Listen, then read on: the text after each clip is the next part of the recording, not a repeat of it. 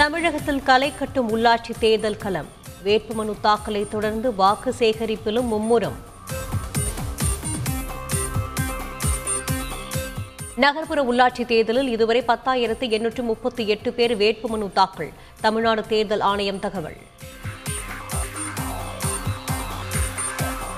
பாஜகவால் ஒருபோதும் தமிழ்நாட்டை ஆள முடியாது. மக்களவையில் ராகுல் காந்தி அதிரடி பேச்சு.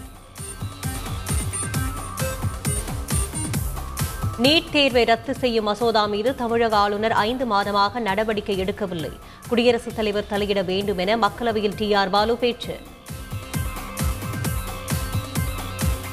உத்தரப்பிரதேச மாநிலம் பட்பான் பகுதியில் மத்திய உள்துறை அமைச்சர் அமித்ஷா பிரச்சாரம். வீடு வீடாக சென்று வாக்கு சேகரிப்பு.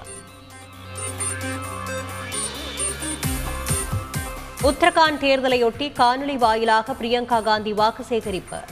கரும்பு விவசாயிகளுக்கு பதினான்காயிரம் கோடி ரூபாய் மத்திய அரசு நிலுவை வைத்து இருப்பதாக குற்றச்சாட்டு.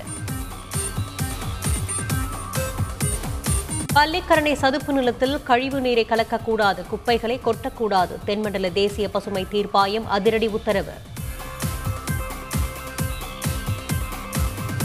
ஈரோடு மாவட்டம் கோபிச்செட்டிப்பாளையம் அருகே நம்பியூர் பகுதியில் சிறுத்தை நடமாட்டம் உறுதி. கண்காணிப்பு கேமராவில் சிக்கியது சிறுத்தை. கூண்டு வைத்து பிடிக்க வனத்துறை முடிவு. தமிழகத்தில் மேலும் பதினான்காயிரத்து பதிமூன்று பேருக்கு கொரோனா ஒரே நாளில் முப்பத்தி ஏழு பேர் உயிர் இழப்பு என்றும் சுகாதாரத்துறை தகவல் நீடிக்கும் ரஷ்யா உக்ரைன் போர் பதற்றம் நீர்மூழ்கி கப்பலில் பயிற்சி எடுத்த ரஷ்ய கடற்படை வீடியோ வெளியீடு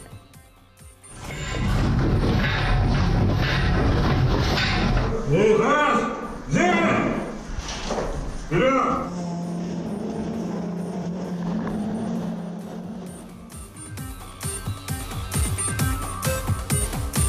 பொருளாதார வீழ்ச்சியை சந்தித்துள்ள இலங்கைக்கு இந்தியா கடனுதவி. இரு நாடுகளிடையே ஐநூறு மில்லியன் டாலர் கடன் ஒப்பந்தம் கையெழுத்து. ஜூனியர் ஒருநாள் கிரிக்கெட் உலகக்கோப்பை தொடரில் அரை இறுதிப் போட்டிக்கு இந்திய அணி தகுதி. அரையிறுதியில் ஆஸ்திரேலியாவை வீழ்த்தி அபாரம்